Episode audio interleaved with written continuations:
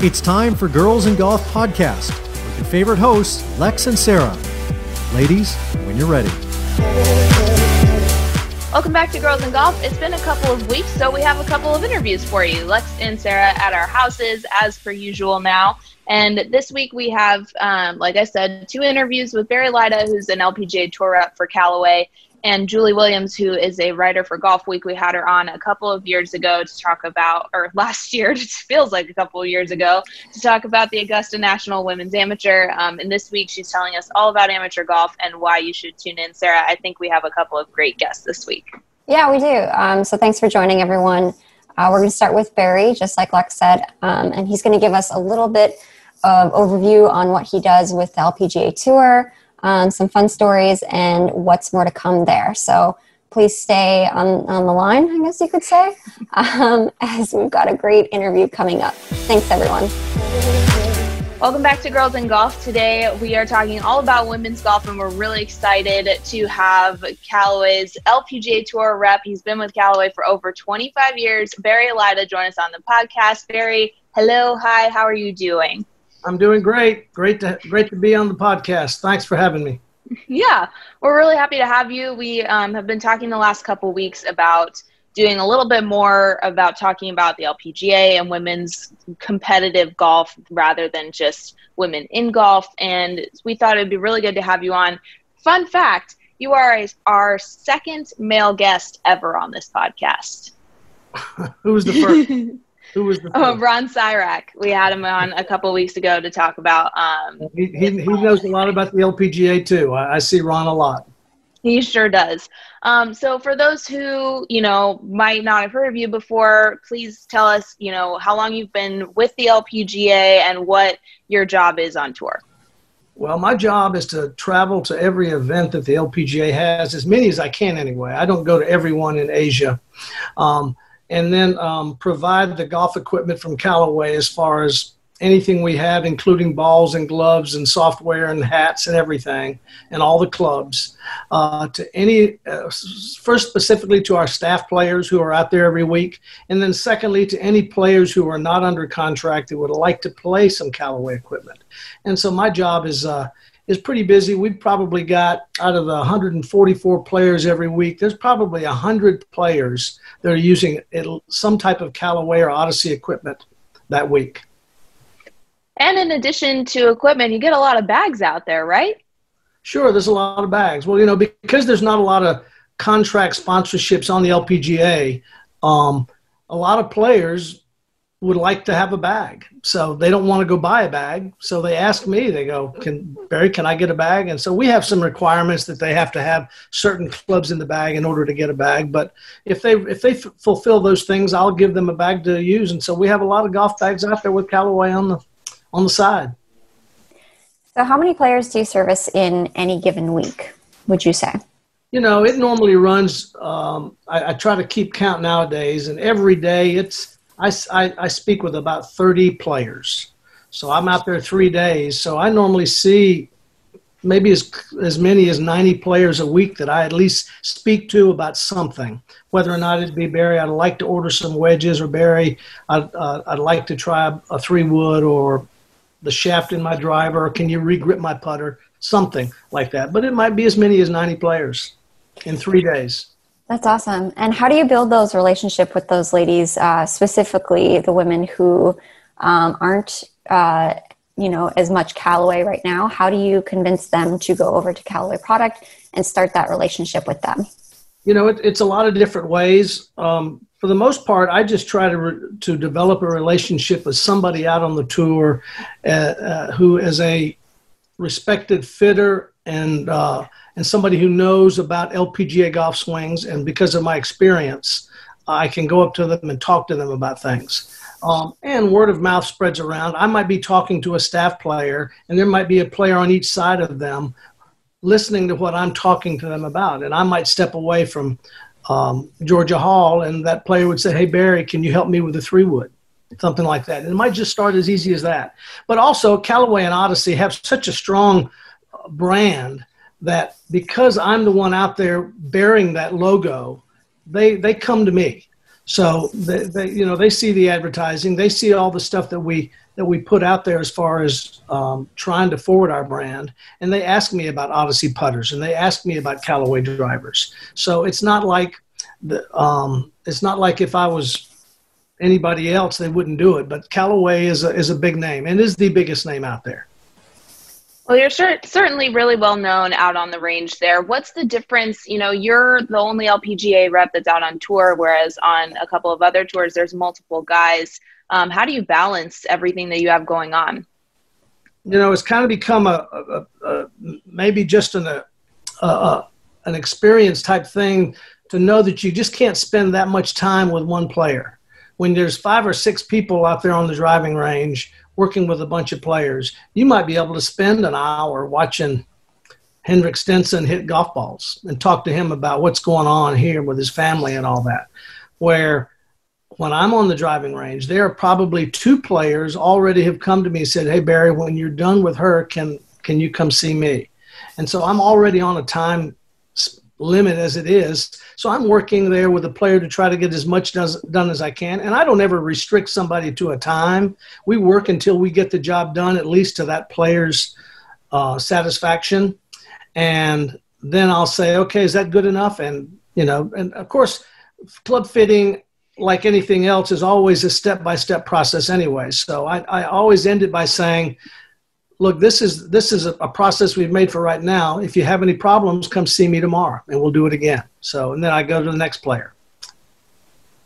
What's the club that you most often service? You know, you in addition to being the tour rep, you're a club fitter. That's a huge part of your job, knowing what they need. Drivers, drivers are by far the number one. That's what the most requested thing is, and we have we have almost seventy drivers in play uh, on in every week, and and if all the players that we had out there, we'd have maybe as many as 80. But you know, they just don't all get in the events at one time. So when you've got 70 people out there, but and so you know, because we come out with a new driver line every year, the first several months of the year are spent introducing and trying to show that driver and get many of those drivers in the bag as possible. And that takes most of my time. And then it filters down. Um, most of the time, you know, wedges are the same for a few years, and they just say, Barry, can you get me a new set of wedges, just like the last ones? And the irons have been normally two or three years, at least the Apexes and the Apex Pros that we've had have been, this has been a three year run for them. So we haven't really had that much change. But because the driver changes every week, it's, it's the most requested item. What about putters? Do do women usually like to hold on to one putter for a couple years, or do they change out consistently as well? You know it's not it's not just a woman thing. It's it's everything. And there are some players who like one putter they've always had. And some players for the most part like to change.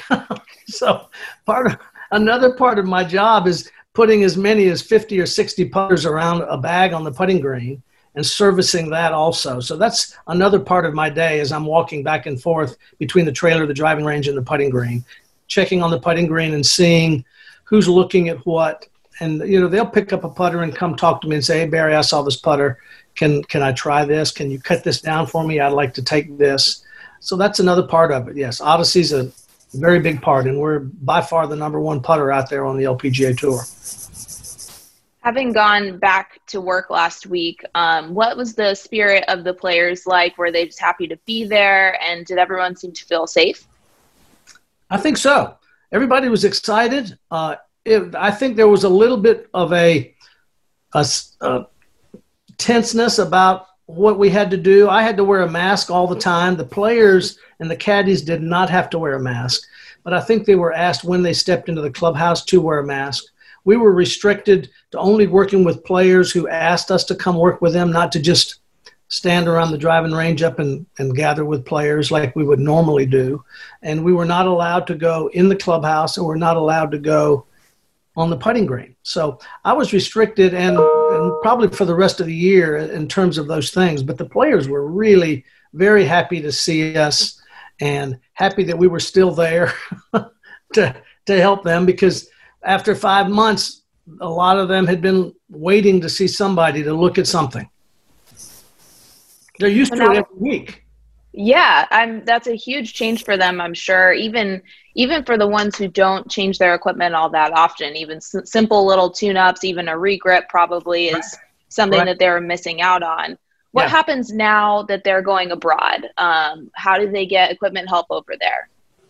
really not much they can do over there. I think that um, I think that the Ping truck has been designated a tour trailer over there for the for the women's British Open next year. I'm not sure about the Scottish Open, but I did talk to the Ping rep last week, and he said that even though their reps are going to necessarily be there, they're going to be servicing all of the players in terms of needs for regripping or club breaks and things like that. They won't be necessarily pushing ping stuff on any of the other players, but there's one truck. So for emergency purposes, that's the case. But a lot of times when we go overseas, there are not facilities that do that. And uh, because I do go over there a lot to Europe and Australia and even to Asia, I bring a kit of clubs and a, and a small kit of things to do where I can regrip and cut off a club and reweight a club with me right there on the driving range. So they kind of rely on that a lot. Uh, unfortunately, in traveling overseas, you're going to have a few players that are going to end up without golf clubs because they're going to lose them in the airplanes. And maybe one or two might get broken or something like that. So there'll be a few emergency situations. I wouldn't doubt that we get a call or so in the next week or so saying, hey, can you rush a, a club or something over here to me? And luckily, with our office in London, we can probably get something there in the UK pretty quick. Yeah, that's the hope, huh? So Yes. what's what's your um, schedule like then for the rest of the year? Where normally you'd be traveling probably a good two thirds of the year, right? Right. It's going to be a little bit less than that, obviously, with the, the limited schedule. I think the Asian swing is going to probably dissolve. I don't. I just don't see them having the Asia tournaments. Um, there will be two or three tournaments out in the West Coast. Uh, hopefully, two in California and one in, in Portland. So I'll be going out there for those in September. And then there's a couple of tournaments after that that are on the East Coast in Atlantic City and the Philadelphia area, the Women's PGA. And then later on in the year is kind of when most of the tournaments have been pushed back to in November and December.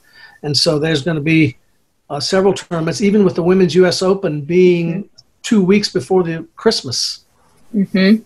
So it's going to be a busier fall winter for me than I've ever had. Something new for you to look forward to after having 25 years under your belt. I'm looking forward to I'm looking forward to that, and I'm also looking forward to a November Masters, which is going to be a different a different look altogether to Augusta National. One more thing before we let you go. Um, we are talking to Julie Williams today, and she covers a lot of amateur golf. Um, do you? How much interaction have you had with juniors? I know you met Morgan Pressel at a really young age when she turned pro, right? Yeah, I have. Um, you know, most of the interaction that I've had with amateurs have been when they have qualified for U.S. Opens, and that's how I met Morgan um, almost 23, 24 years ago. So she was she was 12 years old, and uh, uh, her grandfather brought her in the trailer at Pine Needles, and tiny little girl with you know with a big attitude, and she was going to kick some butt out there. it's it was it was fun to work with her then, and it's fun to work with her now. Um, but no, we, you know we have a we have a group that obviously that works with the amateur ranks, and uh, and they do a great job. And every once in a while they'll call me. I went down to the University of South Carolina, which is only 90 miles from here, and spent some time down there with Mike Sposa. He worked with the men's team, and I worked with the women's team. I've also helped a few years working with the Stanford women's golf team, so amateurs. So we've, we've kind of tried to do that as much as we can. And because my schedule is going to be a little bit less busy, I might do more of that this year and helping out on the Champions Tour and amateur golf and collegiate golf and things like that. So instead of just sitting around here. Well, we look forward to all that you have in store for your year. Maybe we'll check in with you before the first major and see where some of our players are at equipment wise. Sound Please good? do. Please do. I'll have we'll have a little better idea what's going on. And the KPMG I think is going to be the no no the ANA and at the desert. So that's not going to be too far from Carlsbad. So um that'll be the next major and that's going to be like the second week of September or something like that. So yeah, that'd be a good time. Yep. All right. Well, we'll talk to you then, Barry. Thanks for joining us today. Thank you very much. See you later. We are joined so happily today by one of our first repeat guests. Her name is Julie Williams, and she is a writer for Golfweek. Julie, how's it going? It's going well. Thanks for having me. Yeah, we're really happy to have you um, to talk a little bit about the women's am that took place last week. At Woodmont Country Club, right? Country Club in um, Rockville, Maryland. Um, we were really excited to see that a junior with all Callaway clubs won. Her name is Rose Zhang, and she is now number nine in the world amateur rankings at the age of 17. She'll be going to Stanford next year, um, and she won kind of in wild fashion, right? 38 holes and coming off of a wrist injury that her coach even told her she shouldn't shouldn't compete but she said i'm going to take 10 days rest and i'm going to see what happens. And now she's the us women's am champion. What do you think about that? I think i was not at all surprised to see her in the final match. I mean she she is a junior golfer by definition but but she is an old golf soul and has played you know in a lot of different things um, at the junior level at the amateur level played you know some pro starts. So um, her experience is is far and away, you know, is what got her there, I think. And I was not surprised to see her last down the stretch. I mean, 38 holes in one day is a lot, especially when you stack it on top of the six days before that. But very experienced player and, and really showed what she had this week. Can you, for those who might not follow um, amateur golf as much as you do, for sure, um, explain the format of the Women's Am tournament? Yeah. So, well, it starts with qualifying, which I think everybody has talked a lot about this year because of the USGA events. And, and they unfortunately, I mean, all of their events are based on qualifying. I think we always follow the US Open, you know, and you, you get the average Joe who gets in, and it's a great story. And if you don't follow it past the US Open, you might not know that the amateur championships are filled the same way. So, normally we would have had one day 18 hole qualifiers to fill this field, and, and typically it's 156, I believe. It's cut down to 132 this year for COVID reasons, and they selected them by exemption category. So we brought all those girls um, to Woodmont Country Club. They played two days of stroke play, so they played 18 18, and then they cut it to the top 64 players, and they had a pretty large playoff. I think it was about 14 players, 12 or 14. I can't remember exactly the number. And they, they played off just sudden death to fill that bracket, 64 women. And then they played, let's see, one round of match play. So from 64, they cut it to 32. The next day, they came back and played double round, round of 32, 16. The next day, they came back and played a double round, quarters and semis. And then the, the final was scheduled for 36 holes. So it's not like you know they they played an extra 20 holes, right? Um, so they so they had a, a double round final schedule. So it's a lot of golf. So you have to be obviously very fit. You have to obviously you know have a game that's going to stand up, and and so fitness comes into that a lot. But it's a very grueling week, and all the amateur championships are like that. You know, men and women for the USGA yeah that's pretty crazy all that they have to go through. And i know some um, without the qualifiers you just apply to get in right? Yeah and that was kind of crazy this year. Um, they, they based a huge chunk of the field on the world amateur golf rankings. So, so normally if you're um, wanting to play the women's amateur and you're ranked in the top 25 in the world you automatically get in. So they extended that to 75 this year. But they ended up pulling in players like i think um, the last players in were like in the 250 to 260 range, which included some some really cool names. I, I wrote a story and talked to a, a player named Ciara Stout. She plays for the University of Charlotte, um, which is a startup women's golf team. They've only been around for a couple of years, and she and a teammate actually were the first ever Charlotte players to play the women's am this year. She got in off a number. She was number 251, so kind of got an unexpected invitation, but when you want to talk about women's growth or the growth of women's golf, I mean, we're starting new programs at schools, and now we're seeing them playing in the national championship. So I think that's a huge, huge win for women's golf when you have a player like Ciara Stout who gets in the national championship. So, just for those that don't fully know, why does it? Why does the women's end matter in the career of, of golfers? Why is it so important? Well, I, I think this week kind of accidentally we saw a really good example of that. So so when the you know Golf Channel was carrying both the women's AM broadcast and the Marathon Classic, and so when this match kept going and going and going, we saw, which I'm very happy, big props to Golf Channel that they did it this way. They split screened it, and we got to watch the end of the women's AM. So we're watching these two kids, right, 17, and, and Gabby Ruffels will be a senior at USC battling out. And then on the other screen, we've got Lydia Ko and Danielle Kang, who are LPGA players, young LPGA players, who have between them, they've won three women's AM titles. Um, and so, you know, I remember when Lydia Ko showed up in like 2011, I think it was, at her first women's AM. She's from New Zealand. She, you know, she talks very cute and she's got these funny little mannerisms. And, you know, we think Lydia Ko's cute. You know, who is this kid? And now, you know, years later, she's got what, 15 LPGA titles and almost added another one on Sunday. So it matters because we see the next generation of players and we see them on TV. And for them, it matters, I think, um, because they learn to play on TV, right? It's the it's that and the Augusta National Women's Amateur, and now the NCAA's too, offer them the most exposure. I just think it's huge that amateur women's amateur golf has a prominent television slot, and and aside, you know, next to a professional sport. I don't know. There's many sports where you can say you're watching a professional league, but you're also watching the top amateurs play on TV too. So I, I just think it's really cool that they get those opportunities and they get the exposure. And speaking of the Augusta National Women's Am, I think, you know, um, people who aren't as familiar with amateur golf, as we keep saying, because, you know, might not get as much exposure, they might not know the difference or how it impacts World Amateur Golf rankings between the Augusta National Women's Am and the USGA Women's Am Championship. So can you explain that a little bit?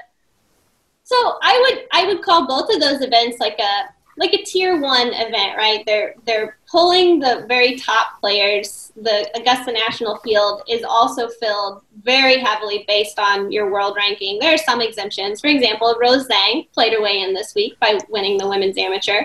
Um, and in terms of different formats, I think you know the USGA allows it's a bigger field, so they're allowing more players in. So the player I just mentioned, for example, Sierra Stout, number 251, you know, had an opportunity to do something big this week. And another one, you know, Virginia sent uh, an inc- a rising junior. Her name was Riley Smythe, and, and she was co-leader after the first round, stuck around through the you know the first three or four rounds of match play.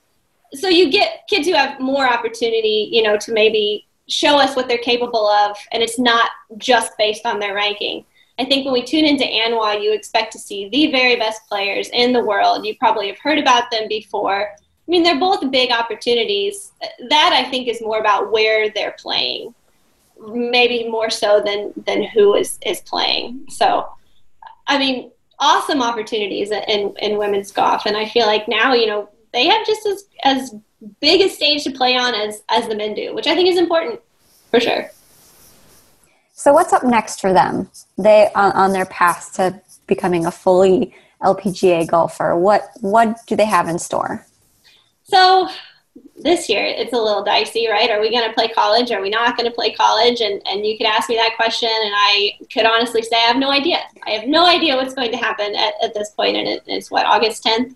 Um, and, and we'll need to know pretty soon because the, the season will be starting in September if it's going to happen. But, you know, many of these players, they play some amount of college. It's, it's really not that unusual to see the very best women's um, amateur golfers, especially if they go to Q school and they have an opportunity leave early, turn professional. For example, the player who finished runner up at last year's women's amateur, Albane Valenzuela, she, she left Stanford a semester early because she had earned her card at Q school. So the best players who finished well this week, um, for, for example, the quarterfinals, the eight players left in the quarterfinals, Rose was the only junior. The other seven were in college, uh, you know, at varying stages of college. And so they'll be looking ahead to Q School. What's interesting is this year they don't have Q School because of COVID. So I thought this was a really smart move by the LPGA commissioner, Mike Whan. You know, he's kind of holding status steady, right? So if you didn't feel comfortable playing as the LPGA is restarting, it's not going to hurt you. But he, you know, with players not falling out, there's not a lot of room for players like the you know the college players we were looking at, someone like a Gabby Ruffels, to have a spot to move into the LPGA, right? So there's there's no Q school coming up this year. So we're going to see them in college, you know, whatever that looks like for the next 18 months. And then that they'll have to work through the, the Q school process. And, you know, even some of the very top players last year, like I'm thinking of Natalie Srinivasan, who won all of the postseason awards, swept all of those. She had, had gotten, had played her, her Q school in the fall. So she's on the Symetra tour now. So I think if you're not paying attention to the Symetra Tour, you should be because that's where a lot of the really they, they take the next step. And I've heard a lot of players say that's where they learn to be an LPGA pro. So those, you know, the developmental tour, you know, it is, that's what it is, but it's still very high quality golf. How do you take all of this information and relate it to your high school golfers? You know, it's funny. I'm not even sure they could tell you what I do for a living. I'm not sure they know what I do. Um, you know, other than I, I tell them, so I, I coach a high school team and what's really important to me is is the opportunity wise. I did the the final round of the Augusta Women's Amateur um, a year and a half ago. I did send him an email and I said, look, you need to be watching today. You need to be watching what these girls are doing. You need to know why it matters that they're here. Watch how they're moving around the course. Watch how they're interacting with each other. I think that's important for them to see those girls on TV, on NBC, no less, on a network and mostly I just talk about the opportunities. I think they need to know how to play and how to talk about the game and how to interact with each other. I want them to know the rules. They've grown when I pull out the rules quiz, but we do that every year uh, because I, I think it's important that they know how to act on the course. So, what, what I take from it is there are all these opportunities in golf whether it's someone like a Rose Zhang, you know, or Maria Fassi and Jennifer Kupcho, you know, they're at the very top. But but there are opportunities for us too. I mean, I've worked in golf my whole life, and I have played with nearly every boss I've had, and I think that's been important for me. But also, I mean, that's what, what where I met my my best friends was on the college team I played. So, and I like going out and just you know being able to play, and I like that at our golf course there's a female presence. You know, there's there's lots of women out there. There's a ladies league that you know we we typically play ahead of or behind you know sometimes in the afternoons during the season and i love that they see that there are older women out there playing and you know hooping and we can hear them three holes away and they can hear us three holes away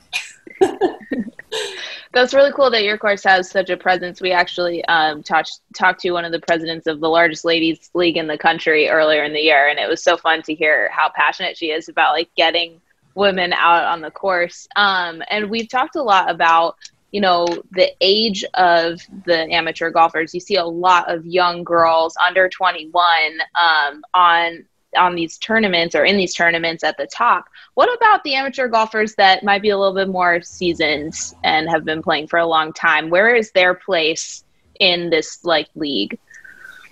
So are you are you talking about on the on the national amateur scale or on the or in league play? Let's go national. Let's go national. Okay.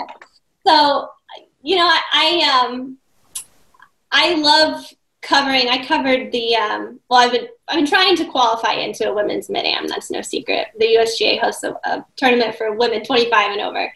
No luck yet, but you know most states do too. So the Florida Golf Association. Um, I played in the women's mid am last year, and I loved what they did. They cut the price in half if you were between um, 25 and 40 because they were trying to get players to come out. And, and I, I think that lots of states can, can take the lead on that. And they paired me next to Meghan Stasi, who's won four women's mid amateur titles. And it was an awesome day because she was just killing me, but it was awesome to watch her play.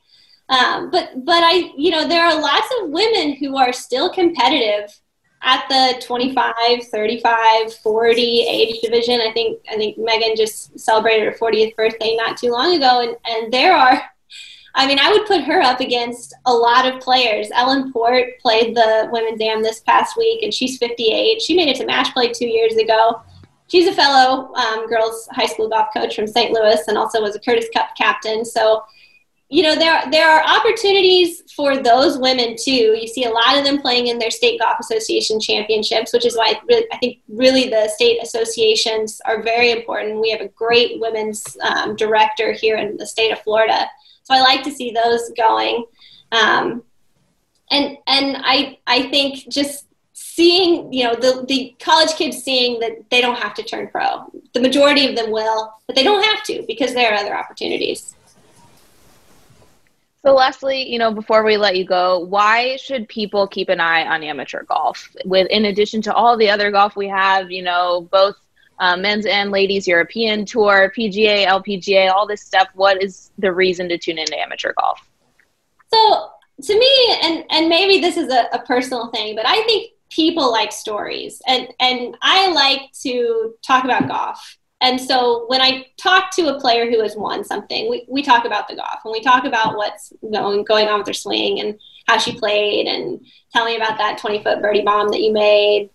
And that's great. But a huge percentage of the conversation is about how did you get here and what does this mean to you? And let's talk about, you know, your college opportunities and where do you want to go from here and what was the big turning point of your career. And sometimes they tell you jokes and sometimes, you know, they're standing with another player who they've gotten to know because, you know, these women travel together, There were three or four tournaments leading up to the Women's Am, the Women's Western, the Women's North and South, the Ladies National Golf Association Amateur. Most of them had gone boom, boom, boom, boom. So they've been playing with each other all month, you know?